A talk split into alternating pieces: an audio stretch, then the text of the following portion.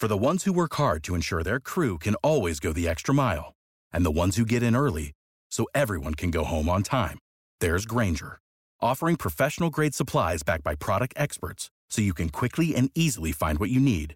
Plus, you can count on access to a committed team ready to go the extra mile for you.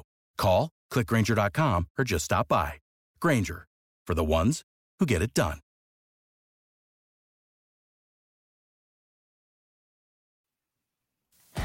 You're listening to the Jay Bird Watching Podcast, the official podcast of jaysjournal.com and fansided.com, where we discuss all things Toronto Blue Jays baseball. We'll talk about news, rumors, and game recaps. So whether you're a diehard fan or just getting started with the team, this is the podcast for you. Here's your host, Craig Borden, with co-host Jason Lyons and me, Ken Alfred. You're listening to the Jay Bird Watching Podcast. Good evening, Blue Jays fans, and welcome to a fun evening of Jay Bird watching. Let's make it so I can actually see both of us here and zoom in. Hey, Jason, extreme close up. Whoa! Perk of only having two of us, we actually get to make sure everybody sees every little pimple and everything on each. Oh yeah, yeah. Evening. And I don't have so, crow's feet or bags under my eyes or any of that stuff. And that's because you didn't have to worry about the Blue Jays stressing you out over the last two weeks. Right. Right. Now, I will say I'm slightly invested in the Phillies as being, you know, kind of a lifelong Phillies fan and my favorite player ever being Mike Schmidt. But you know, I know we'll get into this in a bit, but my God, are these ever exciting baseball games? like, yeah, why don't before we get to the topic of the hour here, why don't we start with talking about the playoffs? And to that point, I've been a casual watcher, but to that point, I've been very happy and um, seeing what I, especially watching the Phillies. That has been an amazing series against the Diamondbacks. Lay it out for me, Jason. What you got? Well, I think the biggest thing is is you've got a team who in the Phillies who built themselves to do exactly what they're doing here. Um, you know, when the time is right, they're they're big money guys, they're they're big bats, they're they're they're coming through, and the chances that they took on, you know, a guy that's that's you know considered by lots to be one of the better center fielders in in Major League Baseball as a 22 year old. Um, I mean, what's he hitting? A buck 20 or something like that? Nobody seems to care because they can't put anything by him in center. So I mean, I feel like it's it's it's interesting baseball to watch because it's a juxtaposition the two teams. I mean, you've got the Diamondbacks that you know are so young and they're you know they're built oh, along yeah. the same premise as the Orioles, but I think have gotten to where they are much quicker than the Orioles ever you know dreamed they could possibly. They also proved that you have to have a little bit more than just talent to get to where you're going, and you know, much to my chagrin, uh, the the the Dalton Varsho trade is really showing its its ugly colors at this point right now. I mean, Moreno yeah. looks like you know the second coming of Gary Carter, and um, you know it's and and Gurriel is playing great. Um, you know, I don't think they're going to win that series. Yeah, on that don't no, I can I can take the Gurriel part with a grain of salt. He was going to yeah. be a free agent at the end of the year, but the fact that it took the two of them to be the actual deciding part of this whole that whole trade. Yeah. I think that yeah. is what's starting to really stick and hit. The, the, the Moreno one bugged me a lot. Yeah, the Moreno one bugged me a lot at the start, and Varsho had had a pretty good start to the, you know, like he was good in spring training, and it was starting to look like it might be okay. And I knew that it was just like, you know, it was just lying under the ice somewhere, and Moreno was gonna come out crashing out of it, and we'd be like, damn it. So that's what's happening. I knew now. Um, I was not yeah. expecting it to happen this quick. You know, and and on the flip side of things, the Texas Texas series. Uh, I mean, I I really, really, really don't like the Astros. I, I'm really now finding out that I might dislike the Astros more than I dislike the Yankees, and that's saying a lot.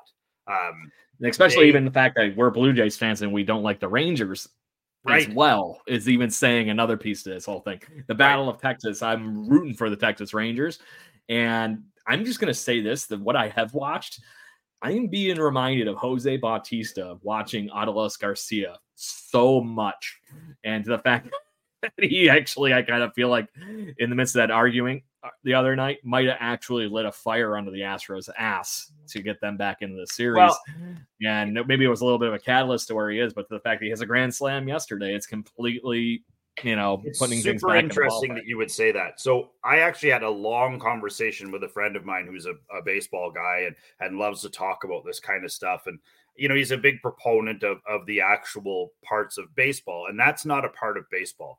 What happened there, and this is real, like whether you want to believe the conspiracy or any of the other stuff that that stands behind it. Maldonado knew that there was a chance that he would go off, have a ball be thrown at him. They knew that Texas's reliever was flying, and he very rarely pitches two innings. So the hmm. longer you leave him on the bench, the better things are. And if you watch that inning again, Maldonado took his time, like literal, they, they were down to the half of a second on every pitch clock to try and ice the kicker. And then they see the opportunity. And I mean, if you're gonna and you know they kept saying, "Well, why would we do that with you know with two out and da da da?" Well, because you're you're the Astros, and you know that you, you got to find every little edge you can to win. Yeah, any borderline cheat you're going to do, you're going to do. And to throw a yeah. 97 mile an hour fastball at that guy up and in, I mean that's it's it's not baseball. And I wish just for a second, I wish that the ump hadn't t- taken that one step and got in between them, and he could have started wailing on Maldonado because he would have looked like him in the eye. Because like I think it was coming again. He just won't look at him. He won't look at him. So you know that he called for it, or he at least called up and in. Oh, 100 um, percent. And there then was, was a complete blatant. That was a Nolan Ryan esque situation. Yeah. He played for both those teams. That's the irony irony of the thing. But to that yeah. point, I agree with you. There was definitely intent in that whole thing. You know, Adolis Garcia had every right to be very upset. But to right. that point, that fight actually, I even to where it went, lit a fire under the Astros' ass a little bit. And to that point, it has become a very interesting series. Tied tonight, going into the you know seventh game it's going to be very interesting to see where that goes tonight, eight o'clock yeah. Eastern. But fun, fun baseball, really fun baseball to watch. And because I don't really have a vested interest, I mean, how much fun is it to just watch Schwarber and Harper try and hit every ball as fun? I think they're in a contest at this point right now to see who can hit one farther. Like there may be like 10 grand on the line for over 450 or like whatever. I don't know. It's amazing though. So did the I think the funnier part is in the midst of watching that last night, the um, fact that he hits that monster bash, right? It is a full on crazy. It lands on the freaking, you know, it's like the one he hit for the Cubs back in the day. Yeah. That they literally encapsulated on top of the scoreboard. Because nobody ever is going to hit one right there again. Right. Um, to that point, the next at bat, he literally gets a single out of it makes Alejandro Kirk's singles look like they went far. Mm-hmm. you know, it goes like this far in front of home plate, barely, it's, you know, what a quarter of a meter. I can I can get behind a guy like Kyle Schwarber. Like, what did he have? The Correct. same amount of singles that he did home runs this year. Like, I mean, that's a guy you gotta love. And he obviously doesn't adhere to too much dietary restriction. He, you know, he uh he probably has a good time on the weekends. And you know, he just strikes me as the kind of guy that you would love to play baseball with. And yeah. I really like the fact that uh, you know there's a lot of people that don't like Bryce Harper. There's a lot of people who don't give Harper any run. A lot of people think he's an asshole. Whatever. I've I've, I've now watched a lot on Harper. Bryce Harper, watched a lot on young Bryce Harper, and it's similar to you know the reason that people don't like Sidney Crosby or they don't like Tiger Woods or they don't like some of these guys. They just don't understand them. They're, they do not understand when someone is so good and so focused that in some cases they can't even deal with their own teammates because yeah. they're not trying hard. Do you, do you ever watch the show show, show Shoresy? I have so enough of it to know where you're probably going. it's a Canadian show based off a show called Letterkenny. It's a hilarious show. If yep. you ever get a chance, watch it. It's so good. But in the second episode fun. of Shoresy, he says it's not that the team doesn't that doesn't know how to win; it's they don't hate to win right? Like like Bryce Harper hates to win. He doesn't care about the other parts of it. He just hates to win. And he would be mm. the kind of guy, not unlike Shoresy, that would say, We're never going to lose again. And if we do, you know, we're going to fight or we're going to do something different to make it so that we don't lose. So I like him. now the, the funny thing is I've seen enough of those highlights on that show even to know where you're going with that whole thing. I do want to wrap up one thing you mentioned on uh, Kyle Schwarber because it, in the midst of the everyman kind of commenting that you went on there, I have one another comparison for you. It has seeped in Blue Jay and Philadelphia lore, and that is: is he the current day equivalent of Matt Stairs? Oh yeah, mm-hmm. John Matt Stairs. Um, there's been a bunch of them, and they're all they're all very endearing players. And um, Matt yep. Stairs, that's a super good one. Like, uh, you know, love Matt that Stairs. Right, that's right on that. That's right on the head. Yeah, I th- I had a feeling you would be, you know, catching my mantra in that one. Yeah. so, but I, I there is something to that Bryce Harper thing, and it isn't just the fact that he gets in a fight with Jonathan Papelbon. We already know as Blue Jays fans what Jonathan Papelbon is over the last million years.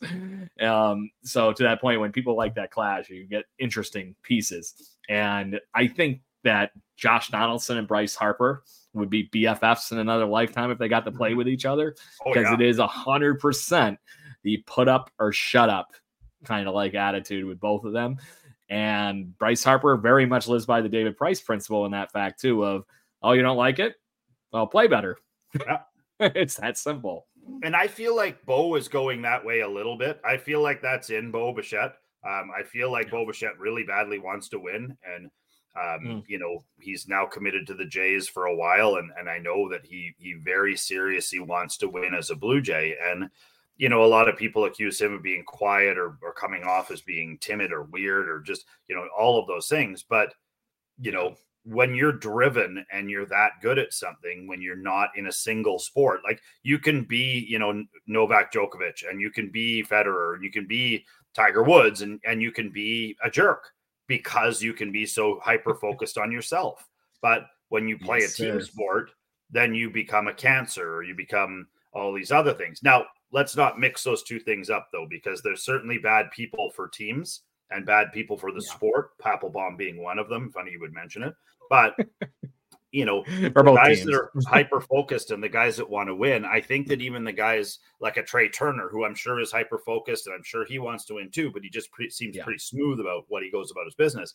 I actually see like the home runs now, like he's in the Dougie, Mhm. like like up and armed, ready to go, like big high fives, Oh, big yeah. smashes, and you don't see that from him on the field. So I think, um, you know, again, I think the He's an the- interesting and story for this year.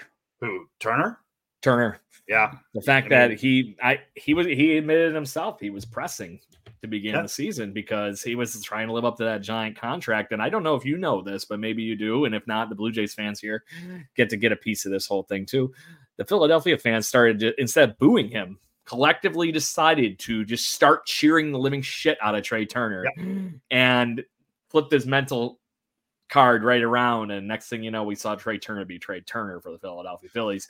And he ended up becoming a big part of them down the stretch. yeah i it's it's interesting too because um you know watching the games with my sons and and just you know starting to see the different the you know some of the different stadiums and stuff like that that you don't maybe get to see i, I mean how Mhm. intimidating is it to go play in philly like those guys are it's like a it's like a room full of rabid dogs now i will say this as well i mean they have I've really been there, and it thankfully I was there watching the. I just happened to be in town, but holy crap, I couldn't believe it because they were just playing the freaking you know Miami Marlins, and this is like five years ago when the Miami Marlins weren't relevant, and they were all over the Miami Marlins. so to this point, this will show you how long ago I was there.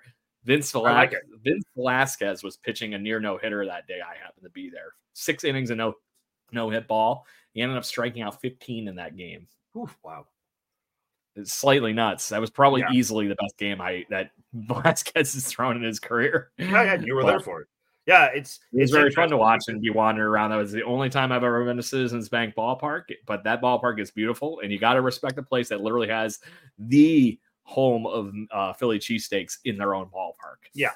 Um, and you know, I think that what it created is is like um, both of my boys were like, I would love to go watch a game there, and it's you know for the casual fan, um, I know that you know like like you said, you go to a city and maybe you're there when the baseball season's on, and you pop into a park and they they can see you know how romantic the sport is and and how it can it can change people's lives. And i mean it's it's so cool for me to see you know for that kind of it. I mean i hate the fact that you know arizona is selling nine dollar tickets. It, it really makes me angry. It, it It really hurts.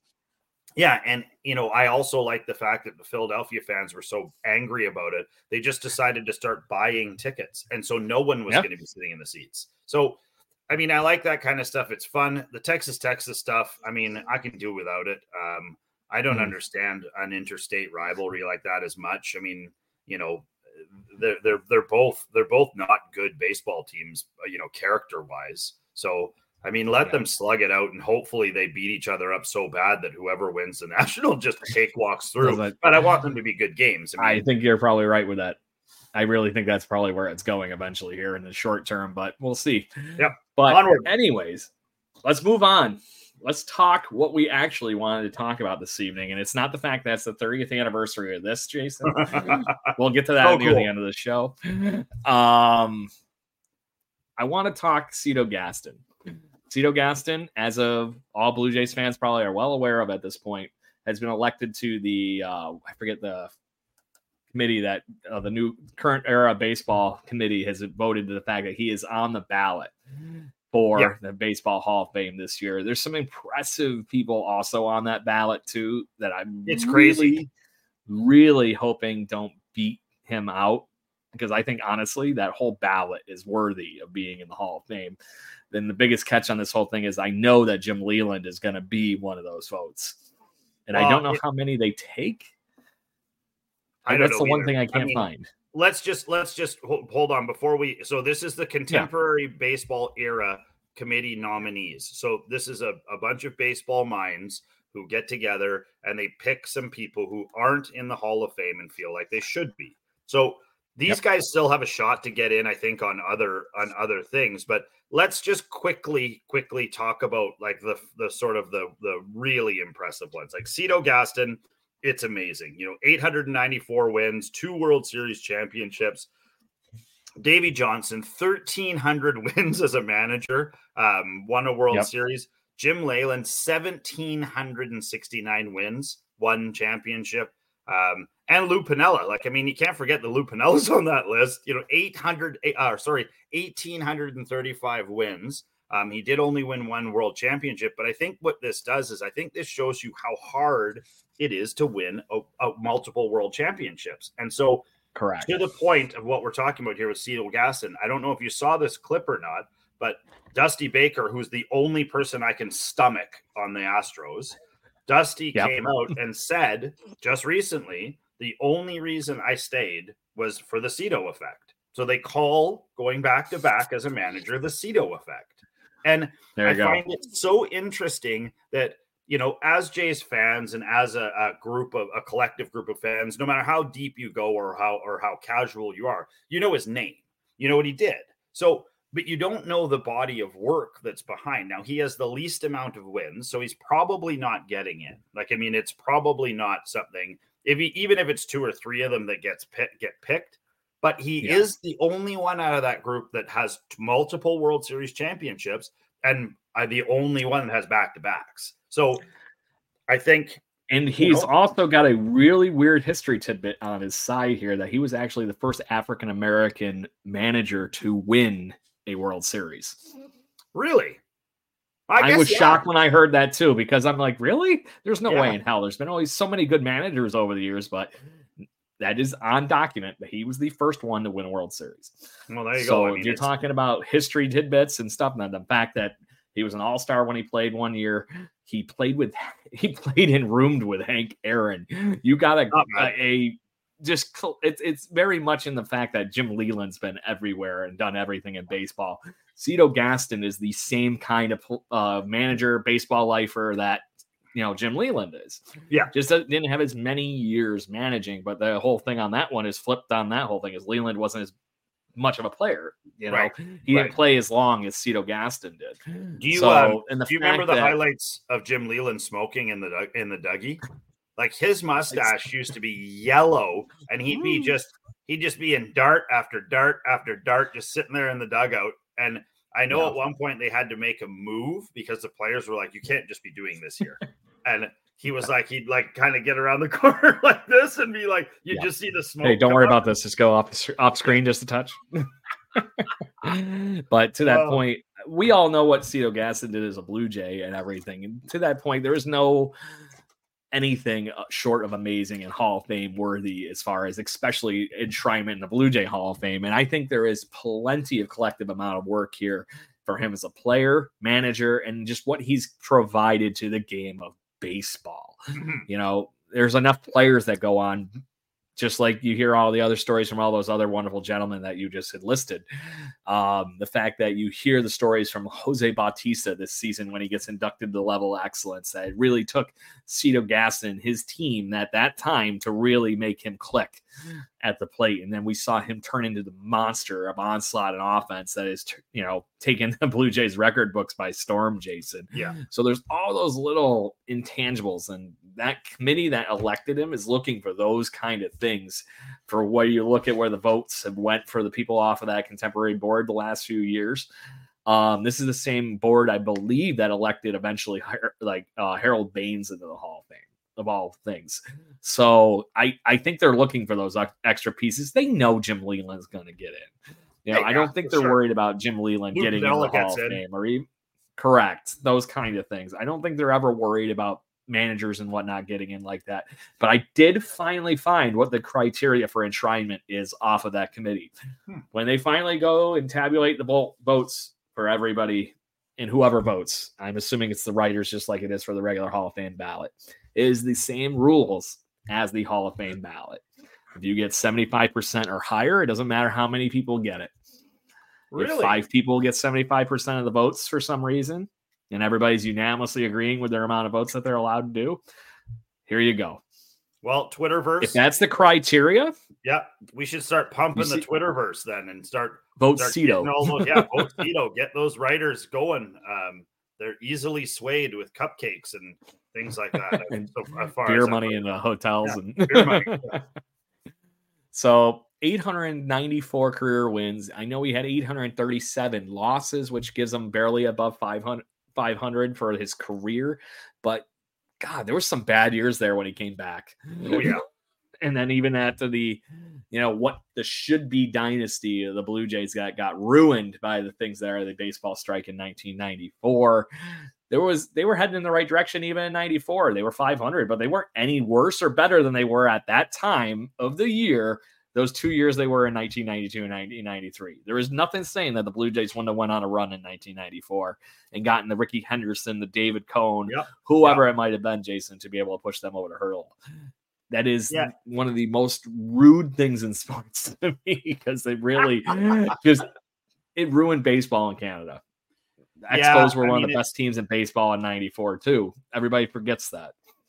I, I, I also think that you know you you make a really good point. Like I mean, you know, it, it, it was a real, uh, it was a real um, uh, shining time for baseball in Canada around there. I mean, the Expos were good, the Jays were good. You were starting to see more players from Canada show up down in the U.S. and and play well. And you know, it we never when I was a kid, I I, I don't remember really any Canadians that were of note um, you would hit one every now and again, you know, on the broadcast, be like, "Oh, hey, this guy was born in in Peterborough, Ontario," you know, and you'd be like, "He was," but you know, it's huh? it's yeah, it's it's to me, it's one of those things where um, you know, and even now to this day, like um, there was a kid on the uh, Twins um, that's Canadian, and when they mentioned it, I was like, oh, super awesome. And it perked like just everyone in the room perks up. And if you're at a bar, if you're somewhere else, if you're in Canada, you just notice people are like, oh, really? Like, like really? Oh, no way. But, awesome. Um, I, I, will say this as an aside. I was down in the US this weekend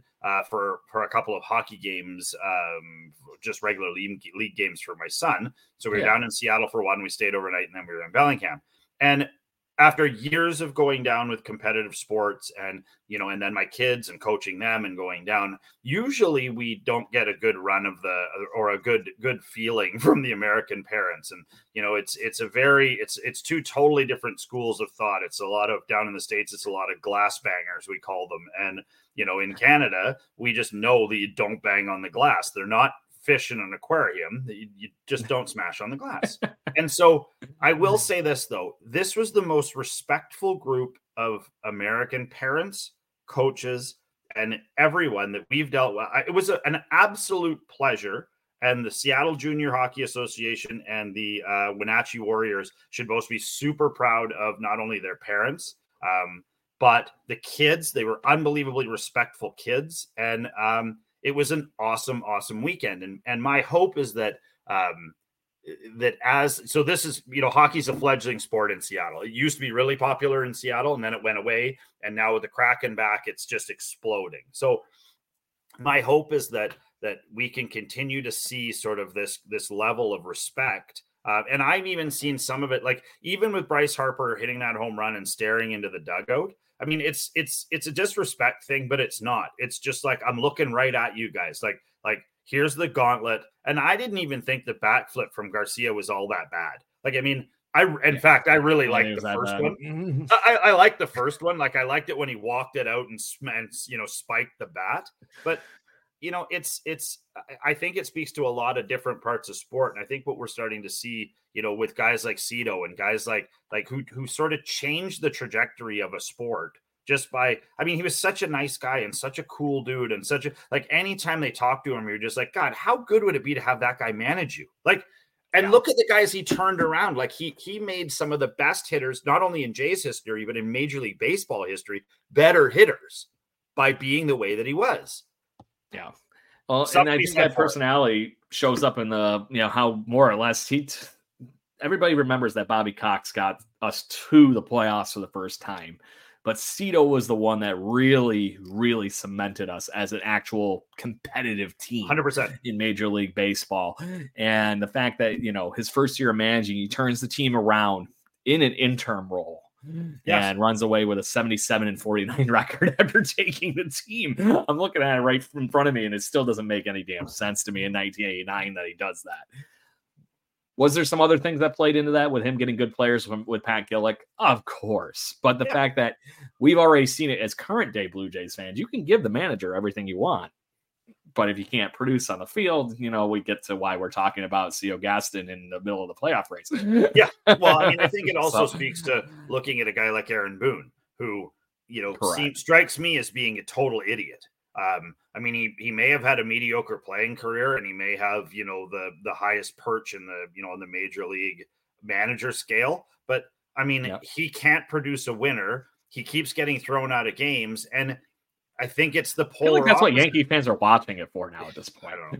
I mean, I think it's the polar opposite of a guy like Cito. And I mean, you know, Lou Piniella lost his stack a lot when he was a manager. but I will say this in epic fashion, plenty of time. Everything you read about this whole group of guys, like this group, like Leyland and, and Piniella and and Cito and the you know bunch of guys. Last all, yes, exactly, totally different. And I like the fact that you know this year the Jays got another. They and the Jays have been lucky. They have had pretty classy managers for the last little while, and I'm hoping that you know the Berrios. You know, I don't know what we're going to call it. You know, the, the you know, debacle yeah, the the Berrios debacle or whatever we want to call it. I hope that it, right now, according to Blue Jays fans, it's going around the Twitterverse as the decision. Oh well, there you go. Okay, the decision. um, I'll honor X on that one. So, but I, I feel like John Schneider is is setting a precedence for you know, and it's not a nicer manager. It's just like you said, it's a yeah. class act that respects the game. Um, and I mean, I don't know how the Astros have turned into the Astros with a guy like Dusty running the helm, but they have. And so it, it shows you that the the players can be, or man, I guess it's probably upper management in, in that case, because they seem pretty complacent in the trash can incident and everything else. So I don't know. I, I just what? love it when somebody loves what? a sport like that. Yeah.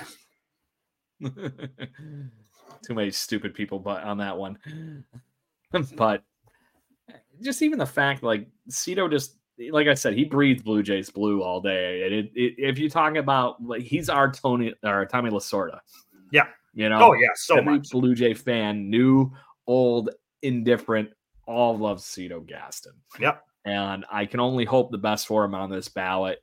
Say enough good things, but to that point, being able to build this team up from the like I said, the, the, the choke artists that we were known for being at that time you know, everybody remembers the drive for 85 and how we were this close. Yeah.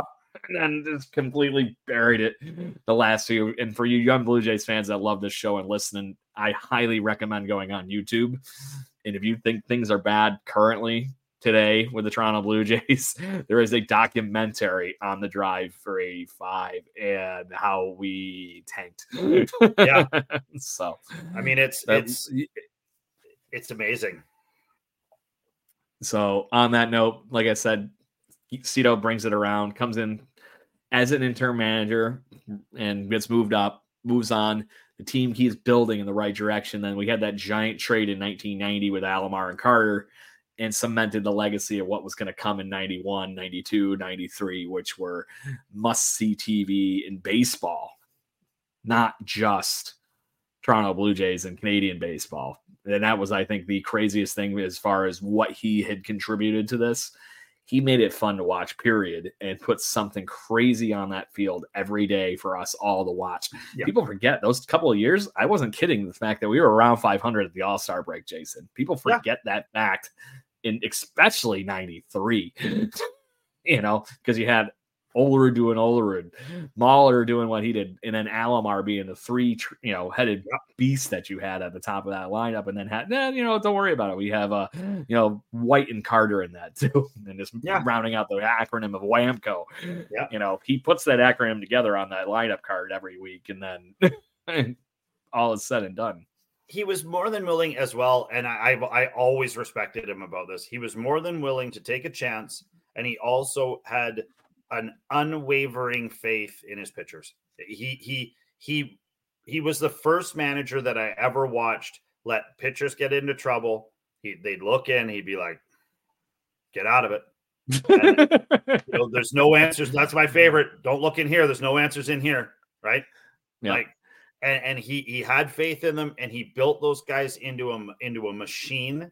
And I I agree with you. Had there not been you know the lockout um, there might have been two more in there. You know, it wouldn't have surprised me that we were at least in the conversation. Oh yeah, because yeah. 94, like I said, they were right there.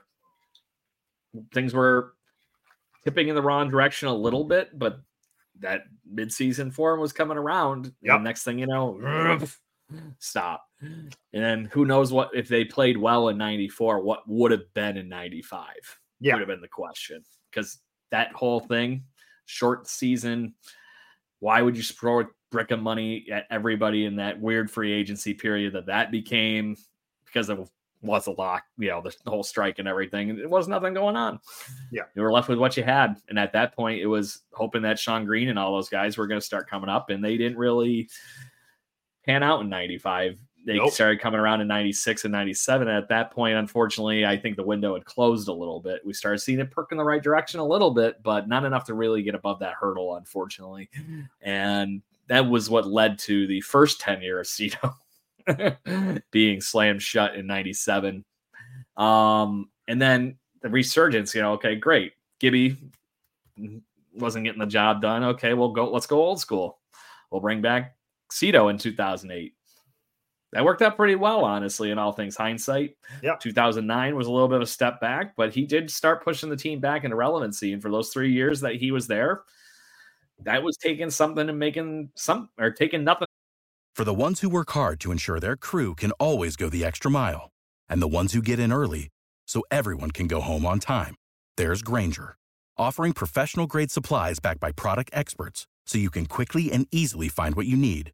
Plus, you can count on access to a committed team ready to go the extra mile for you. Call, clickgrainger.com, or just stop by. Grainger, for the ones who get it done. They're making something out of it. What do they say? It's tough. Ways. What do they say? It's tough to make chicken shit, chicken salad out of chicken shit. So he did a pretty good job at that to the point yeah, where 85 and 77 in uh, in 2010, you know, things like that. And yeah. put enough together, you know. Sometimes you just need that secret sauce to make things right. And to that, to the Blue Jays for two separate stints, Cito Gaston was that secret ingredient. I've always felt like there's a there's a, been a touch of Cito on the team ever since that point. Now I don't know if it's if it's some things that he employed when he was the manager that they've just managed to have stick around or or it's just sort of the mantra that's coming all the way up from from Vancouver through Buffalo right through to the majors as you know if you play with class at the end of the day you know you're going to be you're going to feel better about what you've done. And I mean this is a tough year for the Jays. There was the expectations were very high. The expectations were high last year but I don't know uh, what you think about this. I feel like last year with the sort of the way they played and no um, no taint to it. last year's season, mm-hmm. even though it was a loss to, to Seattle, felt like a bit of a victory. Whereas this year, you know, it, it, with the, the it feels the, like a ding. Yeah, yeah.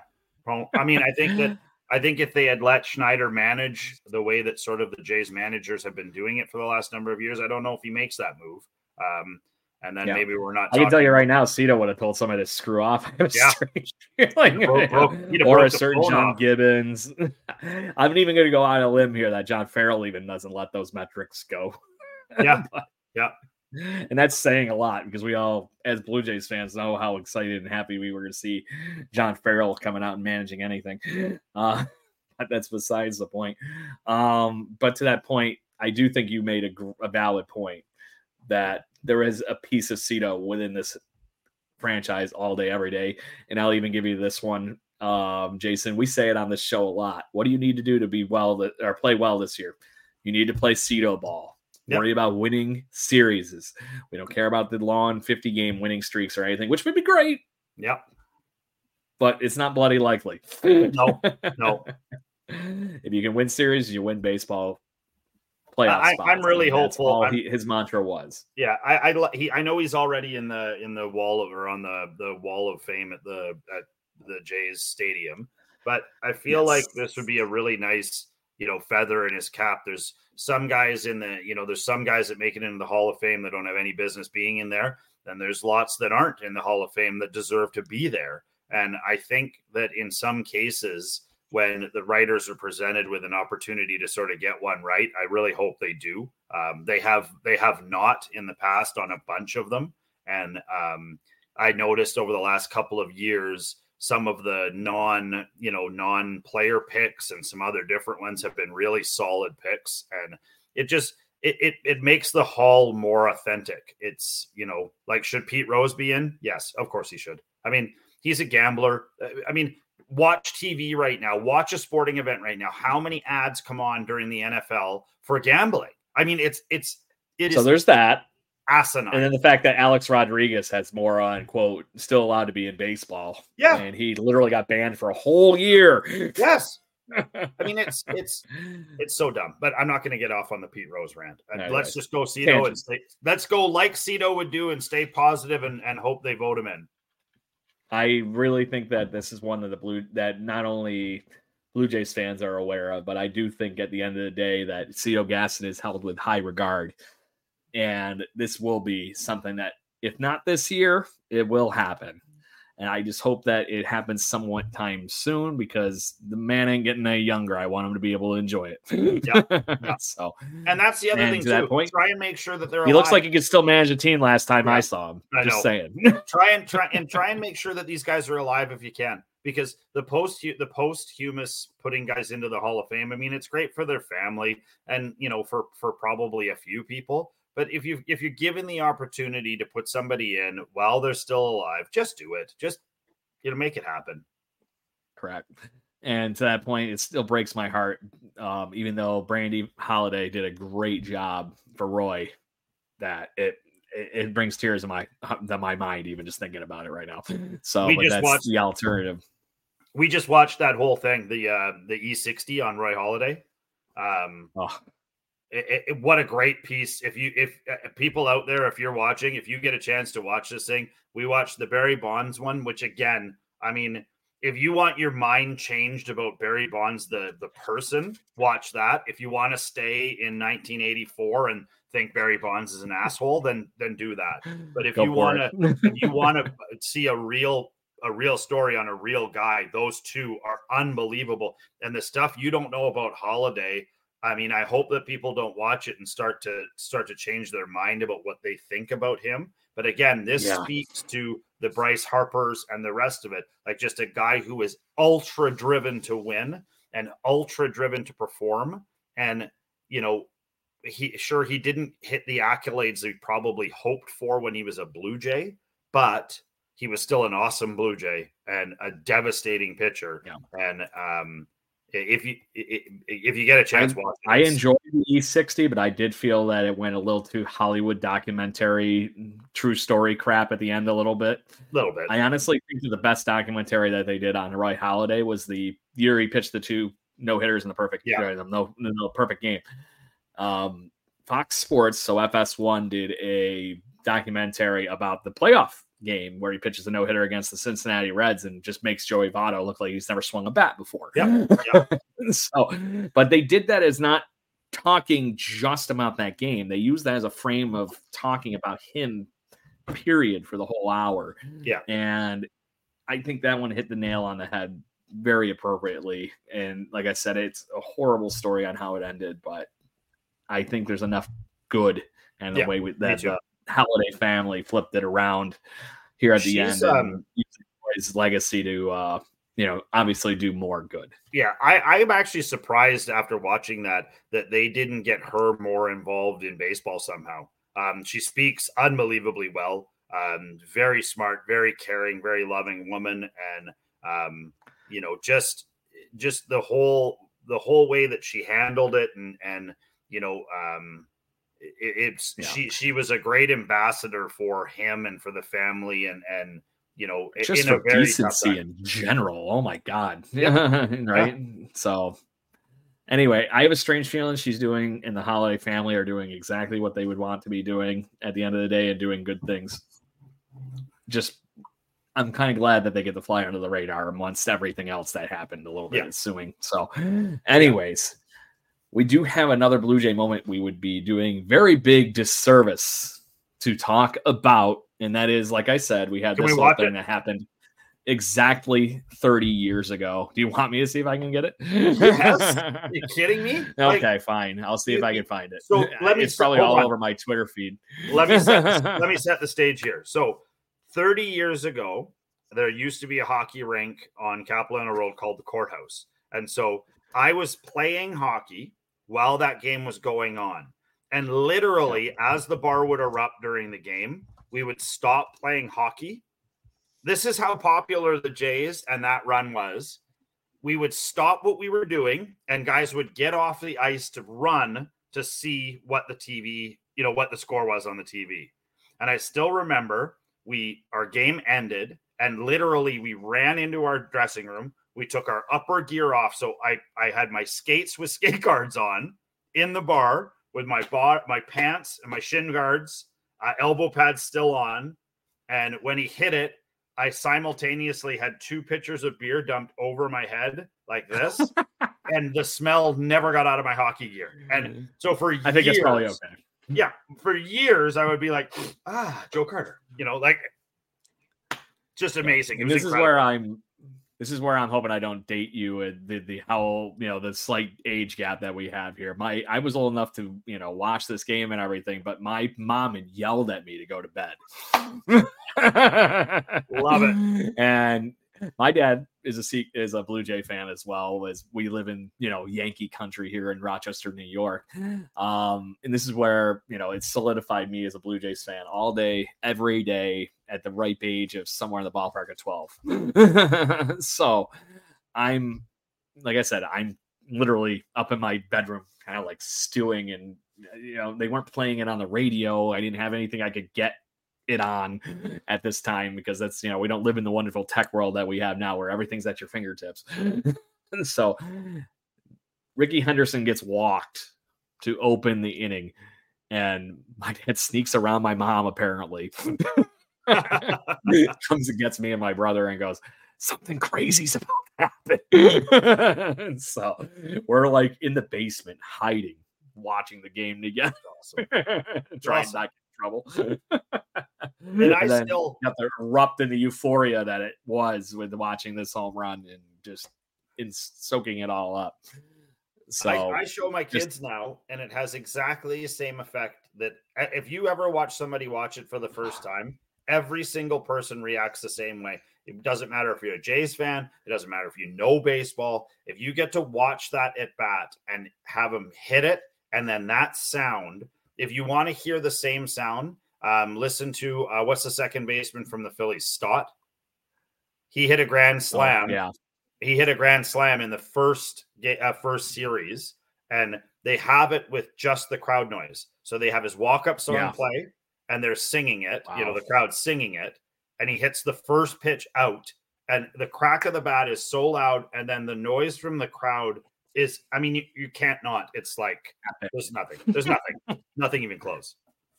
Epic. So as we, you know, move on here, like you said, we got to play it. Yeah. so do you want me to play the audio or I'm sure we'll get Yeah, why not? We can't do it. Oh, look, at look at Mitch Williams. Uh, A laggy. I mean, it was just like like it was just and eh, you know, even the call, like and Pat Borders running, he's still got his gear on, like they're, you know, like it's just everything about it. And then that numbnuts, you see the numbnuts get tackled from behind out in center field as he's running onto the field? Just gets lit by the security guard. Oh, look at it. This Beautiful. is just playing it on loop.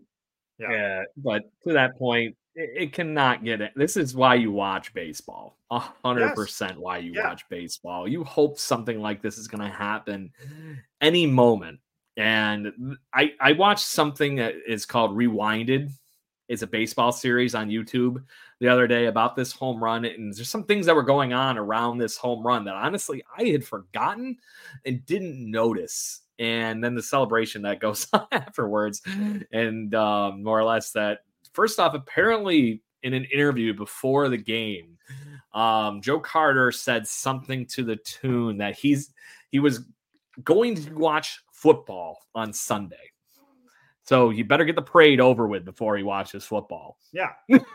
And busy it- guy. because the game was on a Saturday night, like like you were mentioning, and all that craziness and everything like that. So there was that, and then the fact that um, everybody forgets. Do you remember who was actually on deck after Joe Carter?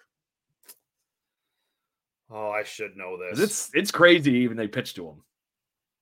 Uh, was it was it Like this is uh, the baseball gods shining on Blue Jays fans. who was it tony fernandez No, it wasn't an everyday starter. It was Oh. Alfredo Griffin. oh i used to love alfredo griffin I like him too, but at this time he's 38. You know, he's a little past his prime. Like he's great that he's on his team, but to the fact that you know everybody forgets that Mitch Williams and the freaking Phillies could have literally pitched around Joe Carter. but Greg, let's not kid ourselves. for Alfredo Griffin. how many You know? times how many times have you watched in the last even the last the, these last series that are did you see the home run harper hit the other night that's a hanging like why do you challenge what why do you challenge someone like that? Like he hasn't taken a soft contact swing in 10 years and you Yeah. lob him one down main street what hoping what he's gonna swing over top of it? No! He's gonna mash that thing and Schwarber. This is why why Matt? Chapman yells at people. Remember? Yeah. like like Matt Chapman knows you don't throw one down the middle to these guys. They're just gonna parking lot. Don't give him a cook. Don't give him a cookie. No. So, so I mean, on the fact that so he walks Henderson to start the inning, he manages to get Devon White out on a pop fly. Okay, great. There's one out. Now you have the perennial best hitter in like World Series baseball history in Paul Molitor at the plate.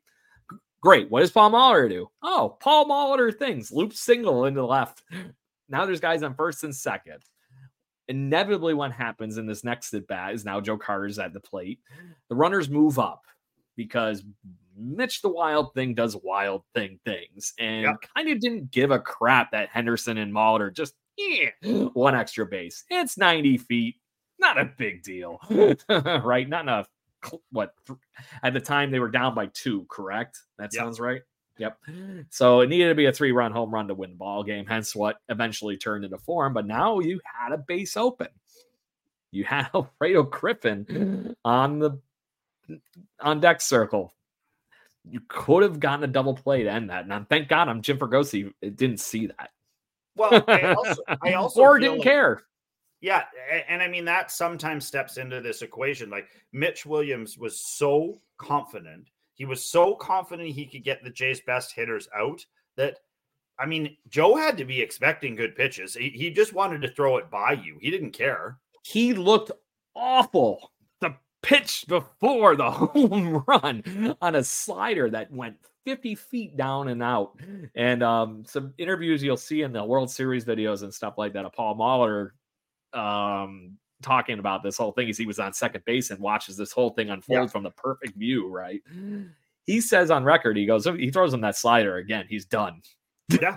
and there it is. Bang. he hung I mean, it. it's it's it's like Craig Kimbrel did it And the other night. this. Yeah, and it's funny because when he said touch him all, Joe. You mean I mean the main reason is because he almost Oh. missed first base. But that being said, and apparently he'd done it earlier that year. Yeah, And and it's funny it. that it's funny that the commentator would think that that was being broadcast out loud into the stadium, like, "Hey Joe, don't forget to touch all the bases," you know, like, like, eh, but but they just the the poetic part of it, you know, watching him hop down to first base and then sort of look back, like, "Oh geez, I missed it," and you know, and then to have that come naturally out of out of a broadcaster's mouth, and I mean, it's iconic. You can you can just reason play the Tom audio. is yeah, you can just play the audio from that, and Toronto Blue Jays fans, you just baseball fans, know exactly you can visualize it without being there, which is what the market a terrible banners out in- actually is. yeah, the terrible banners out in the field, the the red, white, and blue banners, and that really awful World Series logo behind the behind home plate, and I mean, it just it, like it, it Mhm. looks terrible aesthetically. It looks terrible, but Yeah. you know, and it's really The not best even. a thing is you hear the touch them all part. You, you're never going to hit a home run bigger in your life. Yeah. And the funny thing is, there's only one person in Major League Baseball that can say that they had a bigger home run, and it's because it's literally equal, and that is Bill Yeah. Mazeroski of the Pittsburgh Pirates beating the New York Yankees. And it was it the 53 World Series, something Yeah. like that. Yeah. So literally it- aptly named the shot heard around the world. Yeah. like I'm The- the- remembering. the, Kirk Gibson one's got to be up there too, though. The he Oh, yeah. limps out. That- but that, but that, there's only one other walk off home Walk-off run win, to seal a series, and that is Ma- that is Maz for the Pittsburgh Pirates. Yeah. I'm not knocking the fact that there aren't big home runs in baseball history, but who can say that? Nobody, There's yeah. only two people, and uh, one of them, I, and and they're thankfully, I think Ma- Maz is still around too. But um, they're, they're literally two baseball players in all of baseball history that could say that they walked off a World Series home run. Yeah. and there's and that's the thing you dream of as a kid, even just playing stickball down the street. You know, Yeah, what did you do today?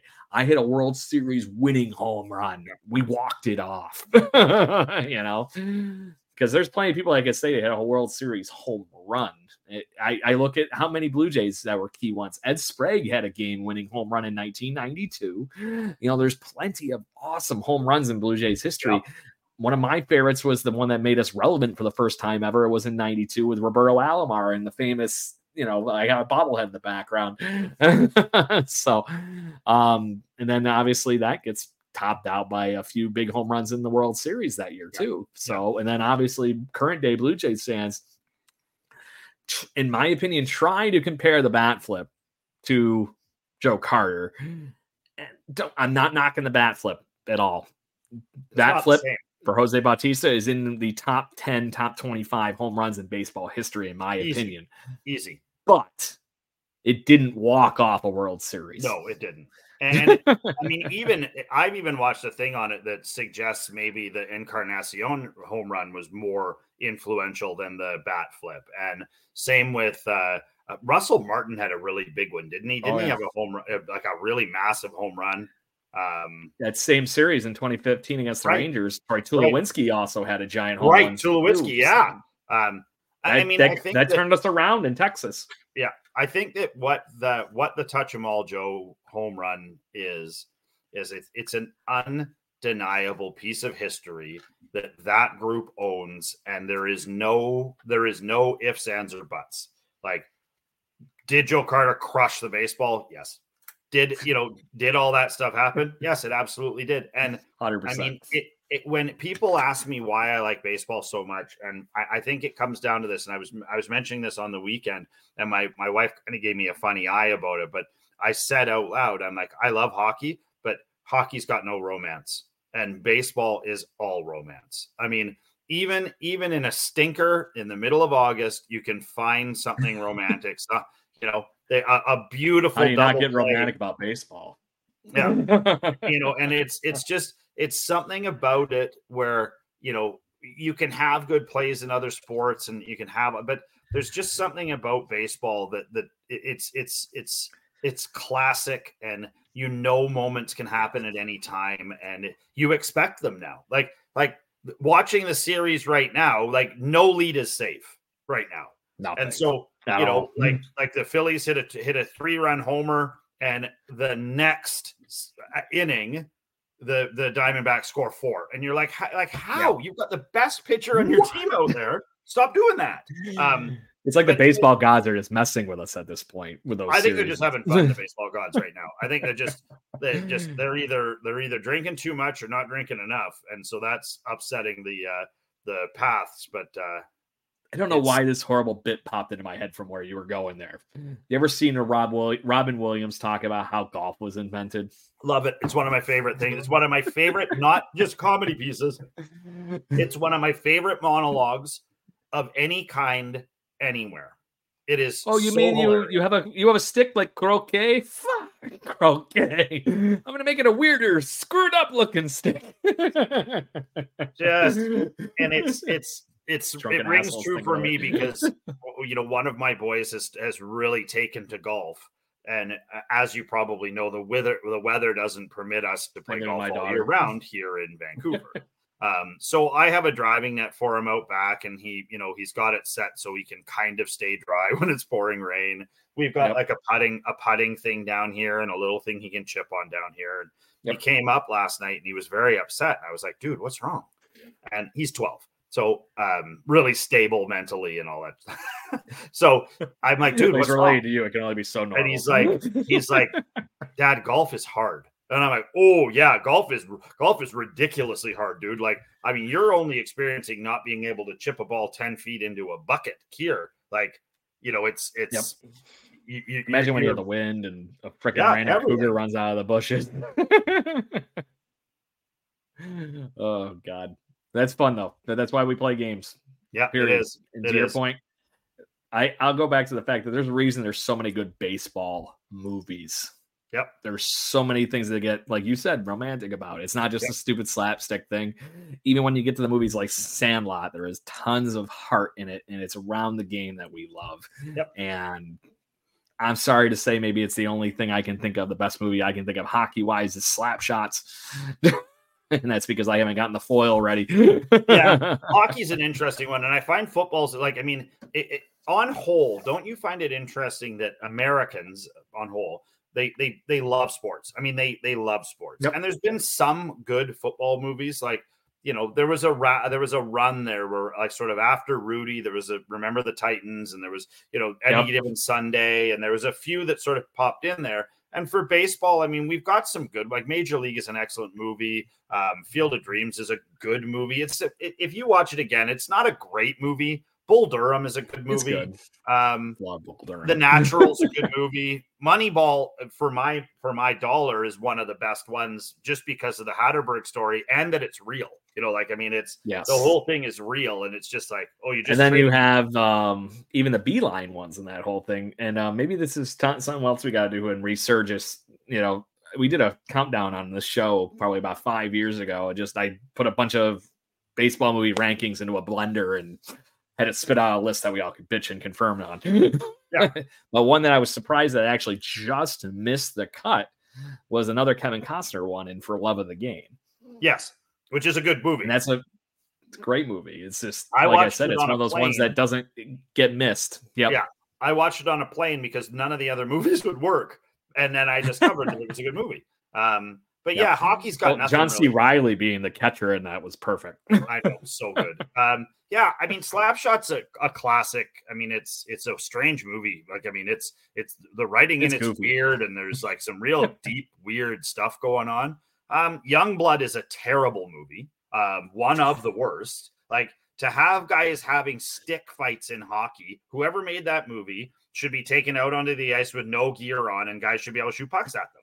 So then what have you got? Well, Miracle. That's a great movie. And I'm not a rah rah, you know, American, Yeah. but that is a great Yep. movie. Um, Correct. Then you get into like weird things like Mystery Alaska, or Yeah, you God Mystery forbid you got to go all the way to like, get something with a ton of heart, like the uh, Mighty Ducks or something. Yeah.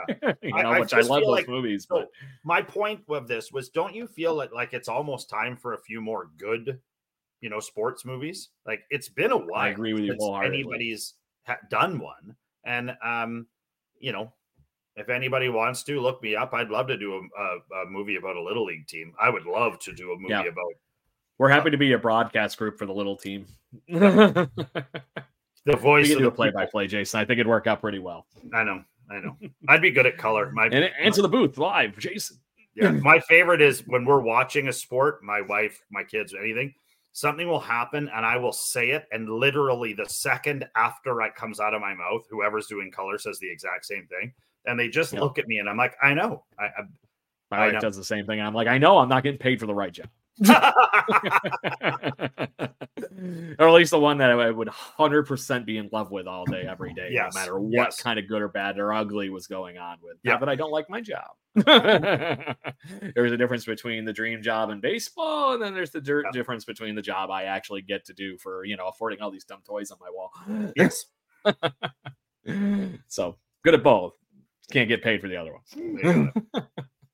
Hence the reason we make about a beer's worth of money here every uh, month on uh, Jaybird watching. Hey, so, but anyway, Jason, is there anything you'd like to, you know, quickly wrap up here as we, you know, get ready to wander off here into the, you know, more Nope. off-season fun? keep watching. Well, you know, like I think, uh, like Craig and I said, we might try and if if any of these series end, I think maybe you know if Craig sends me a, a note from Buffalo and and we pop on and just do a quick review of of what we've seen. Um, I'm game for that, you know. And like we said, we saw I saw people popping in and popping out. I've invited a whole bunch of new people to start watching this podcast. A lot of them are hockey families you know, guys, send in comments. If there's stuff you guys or the kids that listen to it want to talk about, let me know. It's all cool. It's all good. It's all fun. That's why we're here. And then here's the fun with the off-season period, Jason. People, I, I need to get the clue that I'm actually open to having fans on this show. Mhm. I want to have fun conversations with fun Blue Jays fans. Yeah. That's the reason we had our loony hot dog buddies on here a few weeks ago, and many and all the other goofballs we've had on this show, and you know, present company included. the we are the barroom chat for Blue Jays fans, and I don't care who we invite into that conversation. You are Yeah. all welcome to talk with us here, whether it's through the chat or if you would like to come on the show, DM us on X slash Twitter slash whatever hell Elon's calling it this week. And, and we'll don't don't be talk. intimidated. Don't be intimidated, guys. It's it, I know that some of the people I've talked to, my friends included, who have said, just come on. They're like, I can't talk for an hour, not like you can. I mean, granted, You'd be I surprised what we get you and Tom Yeah. talking to on this show. I, I very rarely shut up, but I mean, I've had, you know, like I had my buddy Craig on, and he, you know, he had trouble shutting up. He had a great time. it's amazing how So we're gonna have- get talking, get talking. Yep. So we're gonna have plenty more of those experiences coming on. I am in the midst of organizing a very fun Blue Jays trivia kind of like tournament with a bunch of other Blue Jays writers and podcasters. I have at least three teams signed up and committed to that right now. I am trying to at least make it six so we can have a little bit of a bracket to that point. If you are interested and you have a buddy that would like to join said guess that Blue Jay uh trivia kind of contest that we're going to be I doing, need help. yeah. I'm going to need Exactly. a ringer on my team. so the idea is that the way we played this, Jason. So these are the rules as far as I'll lay them out here for everybody. And you each episode slash whatever the hell contest bracket piece we're gonna do.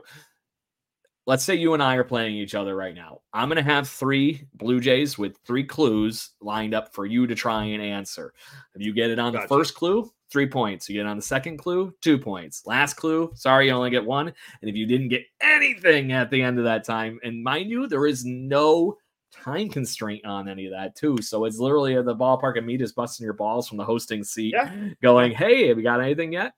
Got a And guess?" we- And, they, and And we, as soon as we're you gonna poke, poke fun at that. yeah, yeah, I'm in, man. I'm stoked. It's gonna be a fun time. I'm, Yeah. Like I said, I'm building up the roster. But Blue Jays fans, if you're listening to this show and you would like to partake, you just need to have a partner. So two versus two versus two is the whole plan for the whole thing. So it's going to be every week. There'll be two people over each show until we form up the bracket, and we're going to have some fun while we're doing it. And we're going to make it interesting. Yeah. Goofballs are collect goofballs. So like I said, I got some other podcasts and other Jays Journal writers that are going to join us on those shows, and we will be advertising who's going to be on what show when once we get the schedule figured out here. Good deal. All right.